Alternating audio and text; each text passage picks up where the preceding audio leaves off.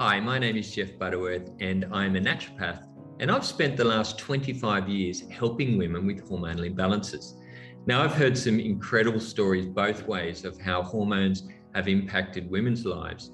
And I wanted to do a series where women could tell their story so that other women can take power from that and understand that they're not alone and understand that there are real solutions that they can do themselves to take back control of their hormones. So join me and a whole range of wonderful women telling their story on hormonal imbalances.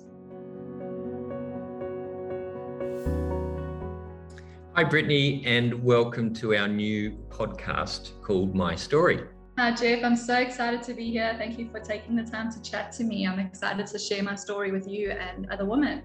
Uh, it's honestly, it's so important. And we actually manage a really large group, a community of women with PCOS and endometriosis. And, you know, the overwhelming feeling in that group is often of despair, misunderstanding about what's happening in their bodies. And they're just looking for solutions of what they can do either naturally or medically.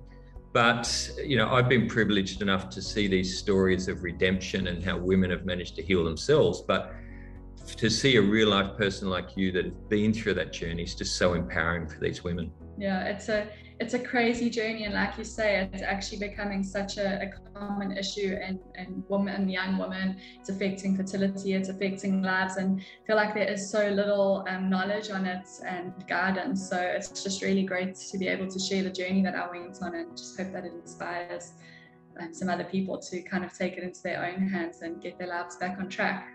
Yeah, okay, great. So, actually, the first question we get asked in this community is how did you get diagnosed? So, I just wanted to explore for you, you know, how was that diagnosis process and what was, how long did it actually take you to get a diagnosis? So, I went off the pill when I was um, 27 and I just had severe, severe hot flushes and um, really bad mood swings, um, breathlessness, anxiety, um, just felt like I'd really lost my mind and um, decided to go to a fertility doctor because we were kind of in the steps to looking at conceiving. We weren't ready just yet.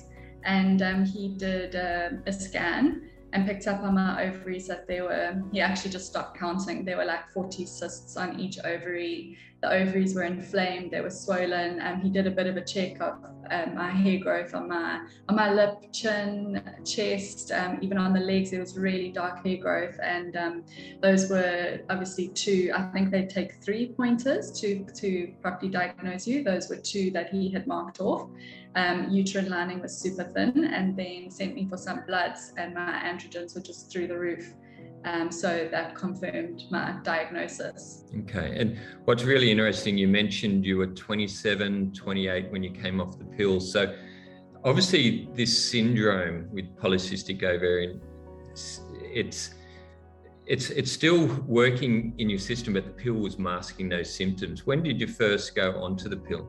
So when I was, I think 13 or 14, I started my periods and um, I had really, really awful, awful periods, um, super clotted, dark, and the blood was sometimes um, super irregular. I think I only had two or three a year, and no one really looked into it. I mean, I'd have to leave school. So that's when my mum picked me up from school, actually, my dad, and um, chatted to my mum about it. And she she said, well, let's take you to the GP, not specialized. And um, I was also suffering with my skin. So he was like, oh, we'll just put you on the pill and that'll, that'll just sort all of that out. And obviously from there, 14 to 27, um, I just had thought I was, everything was regular, regulated, had my regular bleeds. The quality seemed a lot better of the bleeds and um, kind of got on with it, was sort of functioning until I got to the point where I did decide to go off to try and conceive. Yeah, and that that is a really common story, and it's the pill for some women like you can be a really good management of those symptoms, but eventually, and this is often happens when you start to look at conceiving, then this whole underlying pathology of what's been happening is just been slowly bubbling away. And when it comes to conceiving, then all this comes to the surface, which happened in your situation. Yeah, and it's it's so much to deal with when you're in that sort of fragile space of of opening yourself up, or you and your partner, like we're ready to try for a baby. It's a lot to process and to kind of step into. And then to have to deal with this and all the symptoms that it brings with is just quite a whack to mm. to try and face. Yeah, and and that stage of life when you're considering starting a family is just so emotionally fueled at the best of times, even for people that are not suffering from any condition at all. So, just talk to me a little bit more about that, how that impacted on your relationship, your self esteem, and just your general mood and how you dealt with that. Yeah, so we, we had just gotten married. Um, I think we are married for about a year or two. And then, you know, you're on the high of getting married, you look all beautiful, you get like into shape for the wedding day and um, kind of start letting your hubby wrap his head around um, the idea of, of starting a family. And um, I had chatted to a few other girls who were a bit older than me, who, when they were ready to start a family, had struggled quite a bit after being on the pill with, I think it's called post pill amenorrhea, and um, where they kind of didn't get their period for a while and their body took a while to tune in. So a few girls have kind of said to me, well, you know, when you're ready to go off the pill and just do it in time so you give yourself a year or so for your system to kind of clean out. And um, when I went off it, um, it, it, was quite a scary time for us because you know you kind of opened yourself up to that that possibility, and then I just didn't have a period, and it was quite that that wasn't such a concern for me because I, I'd heard of the um, post-pill amenorrhea and I thought it was going to come back. What was concerning was those crazy mood swings. I remember going into the office and I would just pump the aircon onto 18, and um, I remember my manager just saying to me like, "You really it's like something is not right with you. Like you you've gotten super irrational. You're not managing like small issues at work very well. And just just um i just felt completely out of control. And with with my husband um obviously you're now speaking about um, starting a family and then your wife just goes absolutely insane i mean i would just go off the handle at the smallest things he would come home and every day honestly, every day was like an emotional roller coaster when it kind of got to its peak. Um, and then after six months of not having a period, um, dealing with those hot flashes, dealing with those moods, um, and thinking something was just wrong with me, not realizing it was a hormonal issue, is when um, I decided to go and get it checked up. And. Mm. yeah, that was a whole other experience. And see, what a lot of people, the community doesn't understand is how powerful hormones are on your your emotional well-being. And when it comes to your husband your partner he doesn't know what's going on. These very small tiny molecules in your body are just wreaking havoc on so many levels physically mentally. And then that has a toll on you in terms of obviously your self-esteem. And and this is again where we see ladies with PCOS into our communities. They're wondering what the hell is going on. And it's a really really difficult thing. And, and it often it affects relationships in a significant way and can relationships can break down if there's not that understanding of what's happening. You've then got some realization of what was happening. But you said it took about six months for you to really see what was happening? Yeah to really see what was happening and just going back to what you say about um, i think i just felt so lost, so alone. Like, what is going on with me? I was just questioning everything in my life. I was questioning my work. I just felt so angry with friends, with family. Um, and then when someone later said to me, it was a homeopathic healer, that your hormones are your control tower, like you say, I was like, well, I have literally lost control. That is what has happened in my life. But um, yeah, just repeat the question for me, Jeff. Well, you've, you've answered it in terms of just how you know, compelling uh, hormonal imbalances can be and how they affect your life on so many different levels. So I, I, wanted to actually go back, right back to the start and, and dig into this a little bit as well, because it's almost like you've had two experiences with this imbalance, this syndrome, which is polycystic ovarian syndrome. And get you to explain a little bit when, when this first started to happen. And obviously, you didn't know it was PCOS back then, but it was impacting on obviously your moods and you having physical symptoms. And then you're only just a young woman. Can you explain a little bit about that process and how you felt and how it impacted on your development? Well, this actually looking back, because funny when I think, like you said, is almost in two chapters. When I think of my PCOS story, I think of it when I went off the pill and wanted to start trying for a baby. But um, when I was unpacking it all to chat to you today, I, it, it, actually took me back to that first step, which I don't think I've really considered until now. And it's just because the focus, you know, when you want to conceive, it's just baby, baby, baby.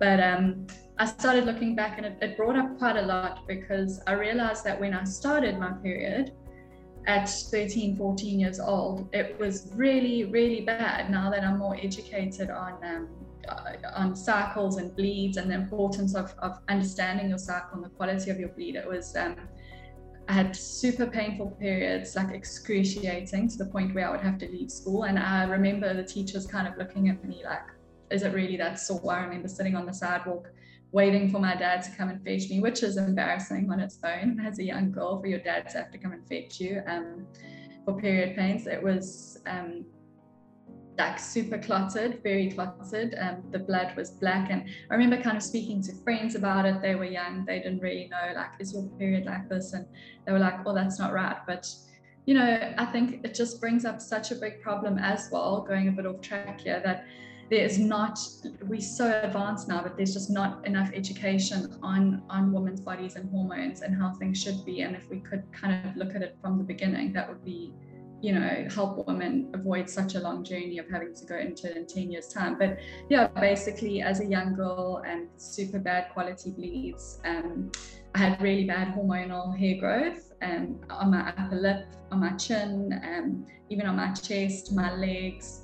And um, swimming in school that the hair was really dark and you know you you don't kind of it's a thing to shave when you're too young. So when I could eventually start shaving it was such a, a big thing for me um, but it was just so embarrassing. Like I got teased at school about my hair growth um, and then just not understanding and I got quite bad um, skin breakouts and that was actually it's quite sad that it was an aesthetic thing that pushed me or pushed someone to support me in going to get help. And it was at that point where my mum took me to a GP, which now annoys me because it's not really specialized, but do the best with what you have at the time. And um, he just popped me onto the pill, and he he didn't really look much further into it. And he just said, you know, you've you've got um, he, he you, the the hair growth wasn't even brought up then. Um, but looking back now, going on the pill did kind of bring all of that down and I had the sort of regular bleeds and and I could kind of get on with my school life. There was no more painful periods. My skin cleared up a bit. You know, my heart goes out to you and it goes out to these thousands and thousands of young women. 20% of women now with PCOS. And this doesn't include then women with, with endometriosis and PMDD and all these hormonal conditions that are just not talked about. And if I try and imagine that situation, you're a young 13 year old woman de- developing social pressures and this whole cloud is just come down over you wondering what is going on in my body. It must be frightening emotional you know embarrassing as you mentioned. And it's something that it just you know it, as you said it would be lovely if we could have a system that uh, we can channel these young women through to even if it's just an education series even if it's something online. This is one of the reasons we're doing this podcast now is to destigmatize this process and make young women that can be watching this and hopefully mums share this with younger women to see that hey there's nothing that not a lot of other women are going through and there are solutions that you can deal with rather than being put on the pill and the pill is an option for sure but having and it's a passion of ours is educating young women about what's happening in their body and that's the most valuable lesson out of this whole podcast if we can teach young women what's happening understand the mechanisms and then what they can do about it themselves. So because this is something that you're never going to completely heal but it's something that you're going to manage right across your lifetime. And if we can and we'll get into that later about what you did then hopefully that can be really empowering for these young women. 100% no it is. It's a, a crazy journey and looking back i think um, some of my behaviors before I went on the pill as a teen. I remember my mom always says, Your early teens, you were a nightmare. I think um, looking back now and the experience I had when I went off it, it was probably super related. And um, yeah, just quite an irrational young teen, like also super frustrated. And it was probably all those hormones just out of whack, um, like arguing with mom, arguing with friends, just being difficult. And it's just, I think also the whole thing of being alone um, in that process and just no understanding. And and there's that lack of understanding from a GP perspective as well, because you know it's if you think about the processes, you try and figure out what's happening. Your parents are none the wiser as well, unless your mother's already been through that, which is a common situation. It's quite familial.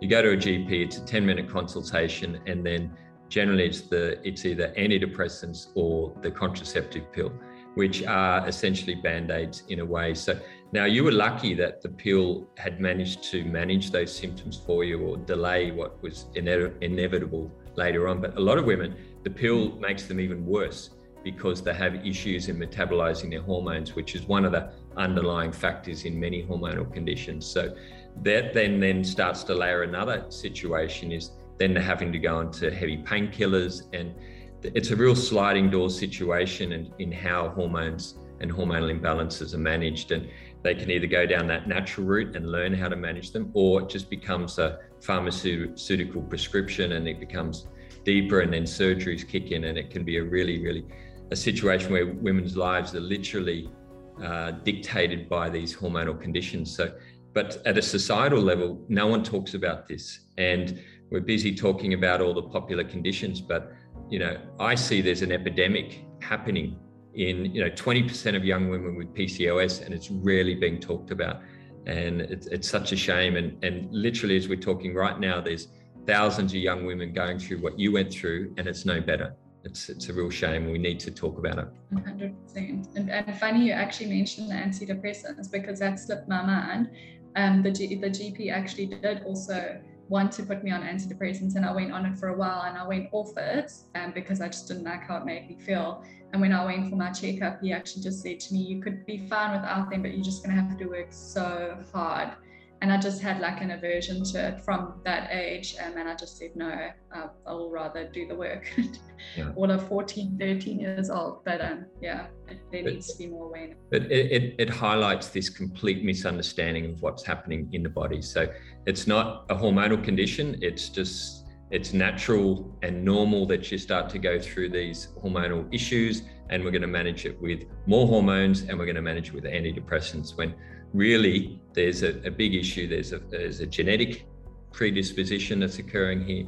Polycystic ovarian syndrome is called a syndrome for a reason because it's not just hormonal, there's other factors going on in terms of blood sugar levels and in terms of how your body metabolizes hormones. So, and this is when we'll get to how you treated your condition. It's you have to take this holistic approach because if you just look at just hormones, for example, then you're going to get limited success. If you're just looking at it as a mental emotional situation, that you're only going to get very limited success as well. So, okay, so let's go forward again to you mentioned that the catalyst to to starting to get this diagnosis was looking to conceive.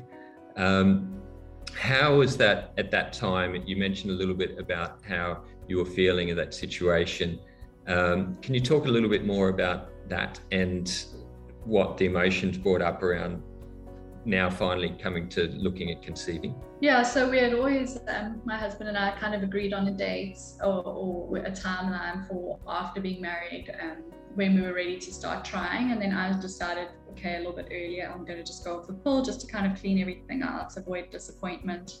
And um, yeah, like like you say, there, there's that whole emotional journey of we've kind of opened ourselves up to a very vulnerable space of um, bringing life into the world, and then I just felt like uh, I went through all the symptoms I explained earlier, how it was affecting my whole life.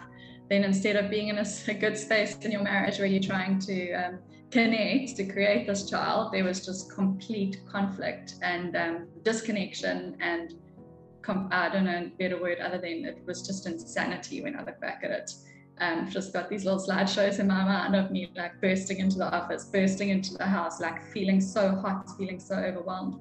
And um, yeah, we kind of um, I, I, just said I'm going to go to a fertility doctor because my whole goal was just to have a child. You know, spend so much money, I spent so much time off work waiting to go and see the best um, fertility doctor in in the area where I was from, in Durban, and um, it, it, was just as I walked in there, as I got the scan, um, the kind of response was just so, so, uh, uh, it was probably one of the lowest points in my life. I felt so disempowered.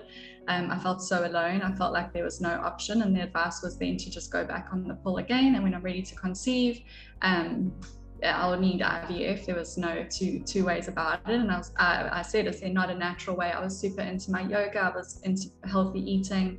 Um, but there was obviously this third sort of leg missing in my process. And he was just, just kind of got laughed at. And, um, you know, I'm the expert. Let me just kind of um, just listen to me and you'll get your baby. And um, I left there, and obviously we were a bit younger. Um, I, I, was just in tears driving in the car back to my office, and I just honestly thought, like, what is the point? Like, I've always wanted to be a mum. It's just something that's so important to me. I've always just been so um, amazed by like creation of life, and I just felt like this let down by my body like is, is my body going to not be able to give this to me am i going to be i never thought i would be the person who would not be able to have a baby and um, my husband i remember phoning him in the car and he just said to me well just listen to the doctor just go back on the pill and we can do we can save for ivf or you know maybe we're not meant to have children and it was just so um, it, it was actually a big questioning point in our marriage because I was like, well, I want a child at any cost if it's adoption. And he was like, well, I think if we can't do it naturally, it's not meant to be for us. So,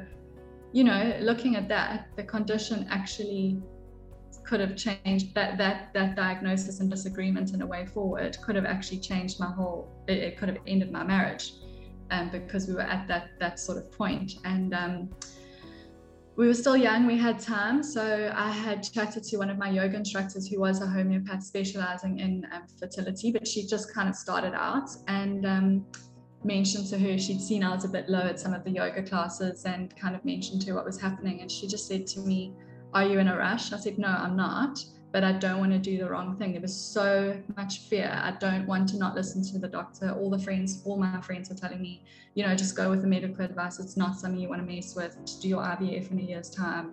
And um, I just felt so, not that it was the easy way out because that is such a hard route. And for some women, it's the only way. And it, it's, it's, it can be more difficult actually. But it just intuitively wasn't sitting with me. Um, and against all the advice and everything. I just sat with it and I just she said to me, give give yourself a year with me, work with me for a year, and if nothing happens, you you carry on. I can she promised me no damage could be done.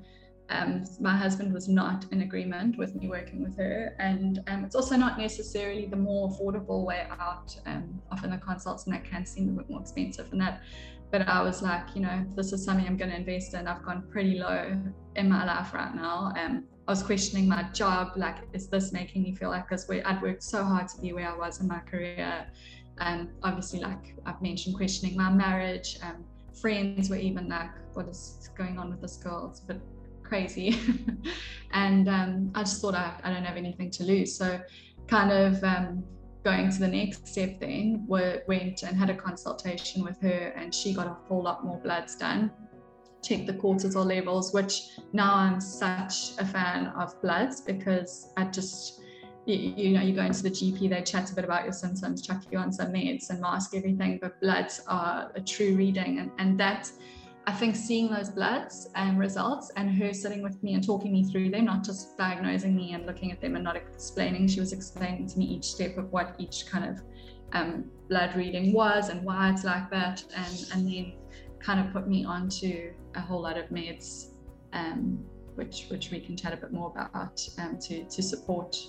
And that's kind of where the redemption part of the story comes in. Yeah, it's it's just so incredible. Um, the story is, you know, just me sitting here, the emotion that comes out because I know, you know, when it comes to having children, and it's just a it's a genetic thing as humans. Most of us just have this deep yearning for children, and then to be in a situation where you were, where you've got hormones laid on top of that, the uncertainty of what's happening, everything then affecting your relationship and work. It's just a situation you'd never ever wish upon anyone. And you're having to go through this as a young woman and discover this. And again, it's this sliding door situation where do you go down the medical route or do you try more of a holistic perspective and we'll come to the successes from your choices.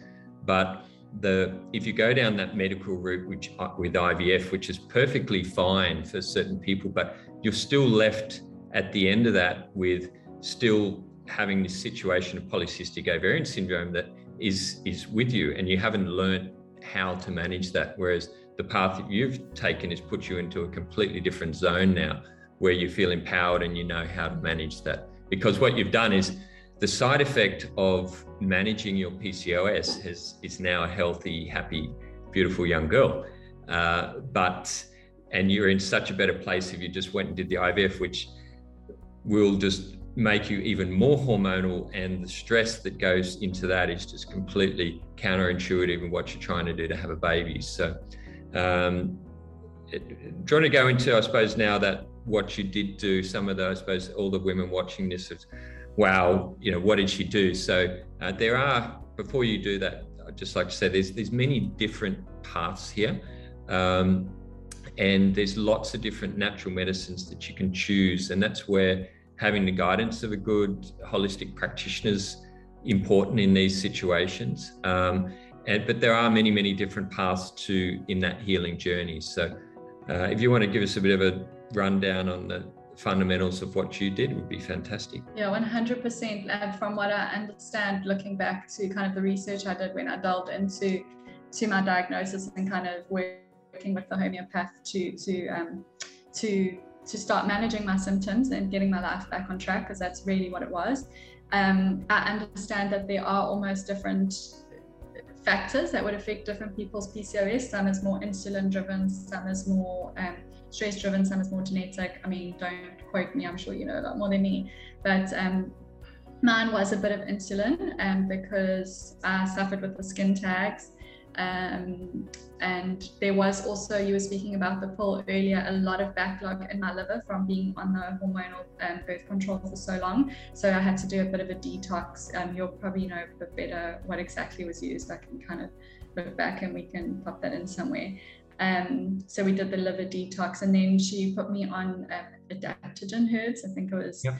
um, valerian valerian root to start, and that I honestly noticed a difference. My husband noticed a difference within two days. And you can imagine how bad things must have been at home if in two days' time JP was like, okay, I'm getting my wife back. So um, it was like an everyday um, war zone in the home. Um, and that just kind of brought me down a bit. And I know after being on that for a while, I went on to Withania. And then um, coming closer to um, wanting to conceive, we started, uh, we went on to Ch- Chaste Tree or Chaste yep. Berry, which kind of pumped up the progesterone. Um, and, and I mean, I'm trying to think what else. There were a few other just homeopathic sort of drops that I went on, female hormone regulating, and I'm not sure what exactly was in it.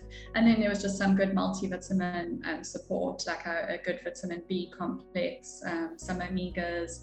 And then, obviously, which is what's so amazing about your program, is it's never just um, good stuff. You can't out supplement a bad diet, and your nutrition is a, a cornerstone to your health. So there was a lot of guidance on that. And what was great is it was manageable. I think a lot of people think when they look at it, I think it's just so overwhelming. And um, they like, at first, I said to her, like, I, I, I'm not ready to just cut out pizza and wine. And, and like, that's also depressing. And I don't really want to live a life like that. It's so restrictive and she just started really slow and so we just said like let's try and eliminate as much dairy as possible um, and super important on that, I think, is which which I learned then is don't just drink almond milk. Get one that's you know got the good ingredients and it's kind of that greenwashing to keep an eye on that. Um, and she was quite careful with uh, tried to encourage me to be mindful of that, which helped a lot. Um, so yeah, it was the diet. It was eliminating a lot of dairy just because of the excess hormones that that brings and yeah. the inflammation that that causes. The red meat, um, reducing red meat consumption, which um, I did. And then um, gluten was the big one, which we took out. And I just, what was great was she kind of gave me a lot of meals and ideas. And I know a big thing she kept um, ramping on about was the keeping your glucose level stable. Mm-hmm. Um, in your polycystic ovarian syndrome, um, and um, yeah, I just slowly working through that got to a point where with the herbs, with the um, with, with the uh, dietary changes, it just got easier and easier to eat a bit better. There was also a purpose in doing what I was doing. It was to feel better. And when you start noticing a difference, it encourages you more. And I would really notice having a glass of wine, how I would feel a bit more of like an inflammatory flare up and um, a bit out of sorts. So that just encouraged me to do better. And there was obviously the end goal of having the baby. Um, also, I just looked a lot at reducing stress in my life. I was working a very, very corporate job, and um, I think it was the cortisol. It was causing a lot of um, inflammation. And um, that's the great thing about holistic healing is she kind of sat with me and it was such an amazing journey because she didn't just put me on some meds and say all the best. She um, said like what areas of your life you know is this career where you want to be? How is it making you feel? And i realized as grateful as i was to be where i was it it wasn't really where i wanted to be. It wasn't what i wanted to be doing. I wanted to connect more to like the nurturer inside of me. And um, that's i really looked at my whole career. I did my yoga teacher training um, was really hard to do both at the same time but that kind of took me on the path to to trust instead of fear. And i think that was my biggest lesson in in this whole journey is is to surrender to trust. There was so much fear and i don't want to sugarcoat it. It sounds like a great story but along the way there was so many moments where i was like is this going to work? Am i doing the right thing? Should i just have listened to the doctor? And i don't think that went away until i was i was pregnant. And um, yeah, so it was that kind of holistic um, healing journey. It took about six months. I got my cycle back to, I got my cycle back, which was a big thing. Never thought I would be excited to have a period, but I was so excited and started tracking my cycle and using the uh, temperature testing. I'm not sure the technical word for that. And um, kind of not testing for ovulation. We never wanted to go that route yet um, because we just wanted to, I just didn't need any more stress in my life so we just needed to kind of surrender to it. And um, yeah, I got my cycle back. And then after about six months of having a cycle, we we, we, were ready. We'll get to that in a minute. I think it's probably important um, for you and the ladies listening just to kind of summarize that healing journey for you because the what you've been through is, is very similar to the programs and the approach that we do. So let me sort of backtrack on that and explain that for you, and then we get to the the, the great bit where you, you did conceive. So, the first thing you mentioned is is the detox and to do with the liver, and that's a really important first phase in anyone looking starting to manage their PCOS because again, it's a syndrome, and we need to look at each of these individual aspects. So, cleaning out your liver because your liver and also your digestive tract, which are involved in a good cleanse. Don't necessarily like the word detox it's more just a cleansing and supporting your liver and digestion because they're the um, organs that excrete hormones out of your system. And if you're not excreting them properly, they recirculate. And in the case of PCOS, you're getting this recirculation of hormones. So you're getting a hormone should be used once, but if they're recirculating through the liver and the digestive system, you're getting two, three, five times that signaling effect. And that's what causes these the ovaries to get the cysts. Right. So doing that, a good cleanse and detox is a really great place to start. We've actually got an eight week program that women can follow that's free. It's a really simple one to do. And then then you mentioned she put you onto some herbal medicines, and the first one was valerian. Now, was a really good first prescription because what that did, it calmed your nervous system down. There's other ones you can look at. Uh, passion flowers, another really good one that makes it maybe a little bit less because um, valerian can make you a little bit groggy sometimes, but you notice straight away that drop in and that calmness. And it's just so important because the progression of PCOS is stress. What stress does is it then drives this disbalance in your glucose levels. And that's really an important part, as you mentioned, in terms of PCOS and how you regulate your sugar levels. So, really good just to calm the nervous system first, and then then there, she put you onto a herb called withania or ashwagandha. Now, this is an adaptogen, and for those ladies listening, adaptogens are these amazing herbal medicines which have the ability for the body to use them but regulate itself. So, if, for example, if you've got low progesterone, it can help to increase progesterone. If you've got high progesterone, the body will take that and then reduce it. So another word for adaptogens are balances. Now, Withania is an adaptogen that works on your adrenal glands. And when you're stressed, your adrenal glands become taxed, and that's where you get elevated cortisol levels. So, and those elevated cortisol levels disrupt your sugar. So, I'm knowing I'm getting, I'm getting a little bit complex here, but no, no, it's the... it's so great because I totally was not connected to any of this, and when I started really taking that journey of taking myself uh, health back into my own hands, I totally geeked out on all this information. I found it so um, it's it's really empowering. And, and for other ladies who are listening on this journey like to start to understand how the body works and um, you know if you didn't study biology and kind of understand the basics just to understand how these different things can support the different functions. And that was really also the process to kind of taking my power out of the medical system's hands and and and healing myself and understanding. So it's amazing to understand all the, the sort of depth into the healing process and options. Yeah, and it's so it's really so important that you know it doesn't have to you don't have to understand cortisol and glycemic index and all those kind of things. You just have to understand that stress is a powerful driver. Um, you've got to understand that what I eat is has a, has an impact on the metabolic process in my body. But having that fundamental understanding, because unfortunately, many women with PCOS don't even understand the fundamentals of what I put in my mouth and what I'm eating is affecting my hormones. And most doctors don't. There's a complete disconnect there. So it's that's the first step in any healing journey is starting to understand what's happening in my body. And, and you know, doctors, naturopaths, practitioners, they're just um, support tools. And this is for everyone listening to this, whether you have PCOS or not. Your health is your responsibility. And often we give that up to doctors but it should be the opposite. We have to, and it can sound quite cruel and harsh when I say it this way, but it's really so important that people take responsibility for their own health, understand their body, because you, ha- you have this body for the rest of your life and you have PCOS for the rest of your life. And it's how do you manage that? And you can certainly live symptom free, but having that knowledge is, is really, really super important. So well done. The third thing that she did there was the chaste tree, which is a really a beautiful herb, and yes, it does increase progesterone.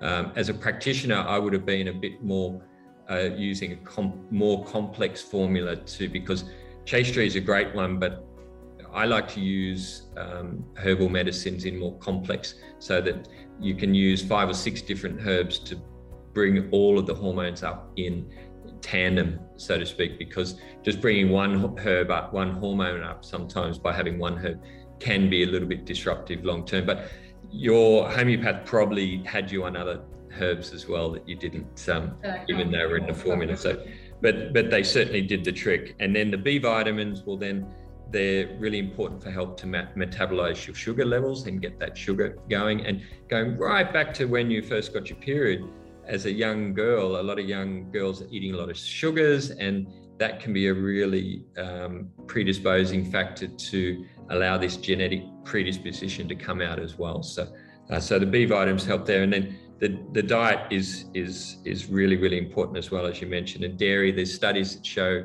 that dairy is a big factor in um, PCOS.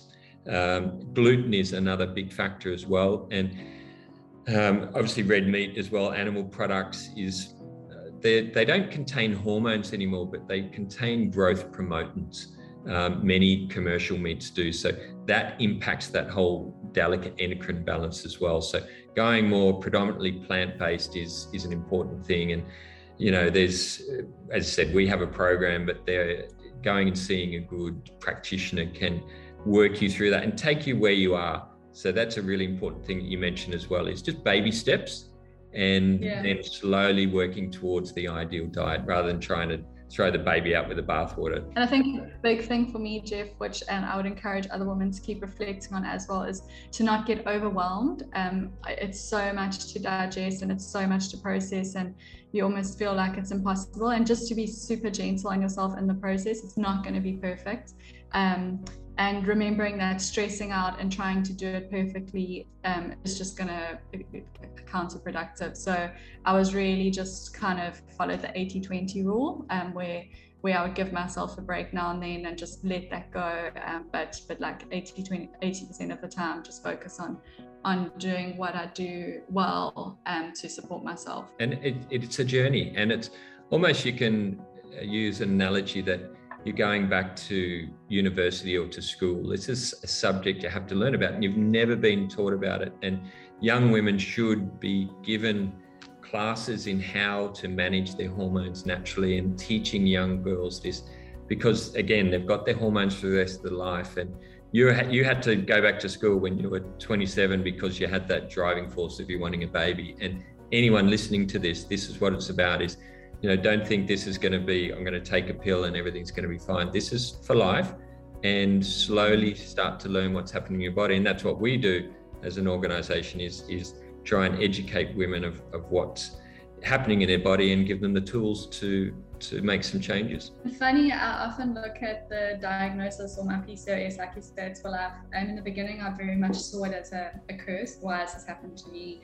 Why, you know, why, like, why have I got this? My mum never had it. She never battled to conceive. Um, and um, over time now, I actually look at it as one of my biggest blessings because it forced me to relook at my life. It forced me to relook at my health. It forced me to learn, like you said, go back to school so much about diet and and um, not in a judgmental way as well. I look at some women now who maybe didn't have a hard time conceiving, and I look that there's not as much awareness. They're not as conscious with how they eat, with how they feed their kids, and, and like I say, not to be obsessive, follow the 80-20 rule. But I do feel like it, it equipped me really well. Um, with knowledge on the body that I hope to, I've got a little girl, I hope to pass down to her and, and to just share with people that I know the, the power that it has. And so, so it actually has been quite a blessing in a way too. Yeah, and we all in life, everyone has their challenges that they need to go through, and this was a huge one that was thrown at you, and you've come through it. So let's talk a little bit about that now, because that's the the redemption and the amazing thing. So tell us a little bit about how you then conceived and that journey. Yeah, absolutely. So, along with the, the herbs and the diet, I also was going to a, a, a super spiritual reflexologist. And obviously, reflexology is super linked to, um, to to just supporting the hormones. And he was also a bit of like a clairvoyant and um, it, you know get a bit um, woohoo about all this. But um, that was my extra support, along with like massage and um, like I said, my yoga, my meditation, calming, and um, after this six to 12 months, when my cycle got back, it reached the end of the year, and we just said um, we were ready to to just be open to having a baby, and that was also kind of working with that reflexologist. He was very much like. Um, when you're ready to conceive, like a baby will come into this world you know, in a sort of relaxed, mutual space that we didn't want it to be like testing ovulation, checking the days. So, so that was kind of our approach to it. And everyone's got a different way. And um, it was within the first month, if, if we look back, that we did conceive. And um, we had just moved over to, over to Mauritius, and um, I had actually thought all the stress of moving, of quitting my job, of um, it was just pre-pandemic, um, I thought my cycle had gone off again. It was like I was count 38 days, 39 days, and I thought, oh damn, here we go again. And I'd actually got in touch with my homeopath. I'd ordered so many meds because I had to bring it over from South Africa, like six months supply, um, to boost my ovulation. I can't remember uh, there was a, a herb in there to boost ovulation, and um, yeah, all of that. And then I was so tired, but we'd moved to a hot island, humid December and um, I remember my mum saying to me in the shop, Are you sure you're not pregnant? And I was so offended by it because I was like, We've only just started trying. We'd actually saved money to to come back or to go back to South Africa a year after um, to do IVF um, because I, you know, at the back of my mind, it, it just shows I'd never really let go of that fear 100%. It was still there. And um, my husband JP went back to South Africa to, to finish off some work, and I was kind of here and um, my homeopath said to me I had a lot of breast tenderness. And she said to me, Have you taken a test? I thought that meant my cycle was coming soon. I was like, oh, I actually didn't want to do it because I didn't want to disappoint myself and took one and it was positive and by myself in a new island. Um, it was quite a crazy thing to process on your own. And um, yeah, I took another one that confirmed it was positive, and um, she was obviously so excited for me. A phone, phone JP, um, and had a really smooth pregnancy. But I did have low progesterone in the beginning, a little bit of spotting, and that is also linked um, women with PCOS um, because of the, the low progesterone. I think that is quite common. So the only thing I needed was um, a bit of progesterone booster, and I, I, did take the medical one, and that that got us through. Um, but yeah, I had an amazing pregnancy. Can't complain. Had an amazing um, delivery and birth, and um, another thing was breastfeeding. I, had kind of come across quite a bit of research that women with PCOS or hormonal imbalances might battle to breastfeed, and never realized it would be um, be such an issue for me until I, I, I, tried it and I was like, I want to do this. But I actually had an amazing time. Um, we've had an amazing breastfeeding journey and um, still going really well. So um, I think all, all the hard work and I did keep a healthy eating going up in my pregnancy.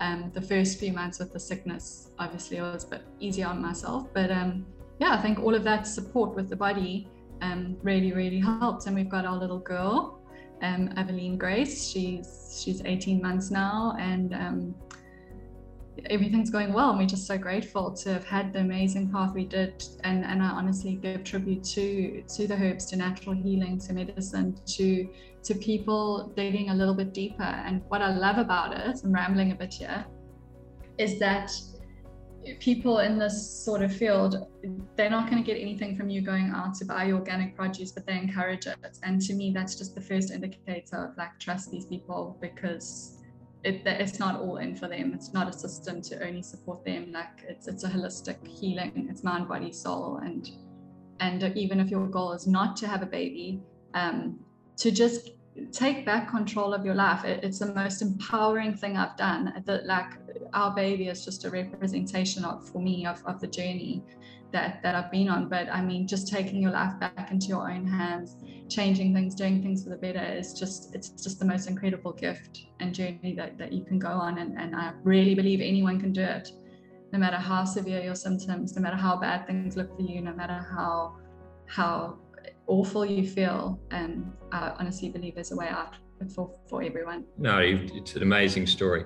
I'll put a few things in context for our ladies listening as well. There is the first one you mentioned right back there, it can be expensive. Um, but particularly just in relation to IVF, you know, IVF can run into thousands and thousands of dollars. So there's that decision there in terms of do we spend it on the naturopathic way, natural way, or do we spend it on the medical way?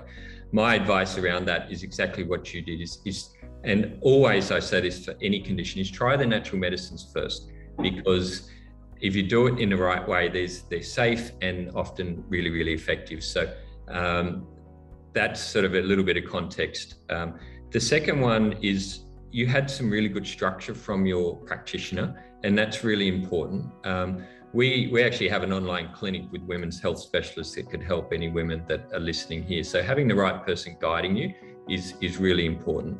And then what you did is the prep, um, and that year of work then allowed you to conceive first time. And, and I know it was a surprise, but those 12 months before really set the foundation to that. And for those women that are looking to conceive, that they are really good timelines. So don't be looking at, you know, I'm going to do this for three months and then looking conceiving, but you know, spend that time. And what was really, really important is that progesterone in when you first fell pregnant. And that's when you have low progesterone, that's the situation where many, many women miscarry, and you don't need to miscarry if you have just a bit of a medical progesterone. So that's a really good tip for anyone. It just helps the pregnancy to hold. So um, yeah, so you did the prep, and then the result was this beautiful baby girl. So uh, but you did the hard work, you learned, and back to that price again. If you think about your practitioner as a, as a professor, as a teacher, so rather than if you went through IVF, as we talked before, you you end up with yes, maybe a child, but you're not left with that knowledge, you know, and that's the value in choosing the right natural path is you've got that knowledge at the end of you've done that course and that you have for now the rest of your life and you can manage your hormones until the day you die. So 100%. And being postpartum now, and um, going for my checkups, um, the obviously still breastfeeding, the estrogen is quite low, um, but I'm a lot more educated. And now I'm like, okay, well, we're ready to kind of start weaning. Um, we, when we're ready to conceive again, if we want to conceive again. Um, I kind of know the steps I need to take. I know where I need to be. I know where I need to go. I know what I need to check, and it's not so daunting. I know I've done it before, and I know that um, that I can do it again. So, so it is. It's it's it's knowledge and tools for life, which you can apply and keep applying. And and hopefully, out of this, the ladies that are listening to this, and hopefully partners as well, and and parents is they can see from you now that it's very possible. And I can say, as a practitioner, I've seen it hundreds of times with women with PCOS. Um, it can be done. You just need the right support, the right practitioner, but you also need to make that commitment to making those changes like Brittany did is, is it's not just a pill option and go away and hope for the best. It's, it is a lot of hard work and it's not for everyone. Um, but if you take it in baby steps, you have the right structure, then it's, it's absolutely in Brittany's situations, absolutely possible. And uh, I think Brittany, so much. Thank you so much for sharing that story, and hopefully it'll inspire lots and lots of women to take back control of their hormonal health and um, have a fantastic result like you did. No, thanks, Jeff. It's been amazing chatting to you, and I really, really hope that this can encourage and empower other women to to take the same path. And thanks for the work you guys do because that that supports us all to to be better and to feel better and to, to live better. So I hope you enjoyed this episode of My Story. If you've got an interesting story that you'd like to tell to empower other women to make changes in their lifestyle and manage their hormones naturally, then reach out to us and we'd love to hear your story and we can have a, a chat about that.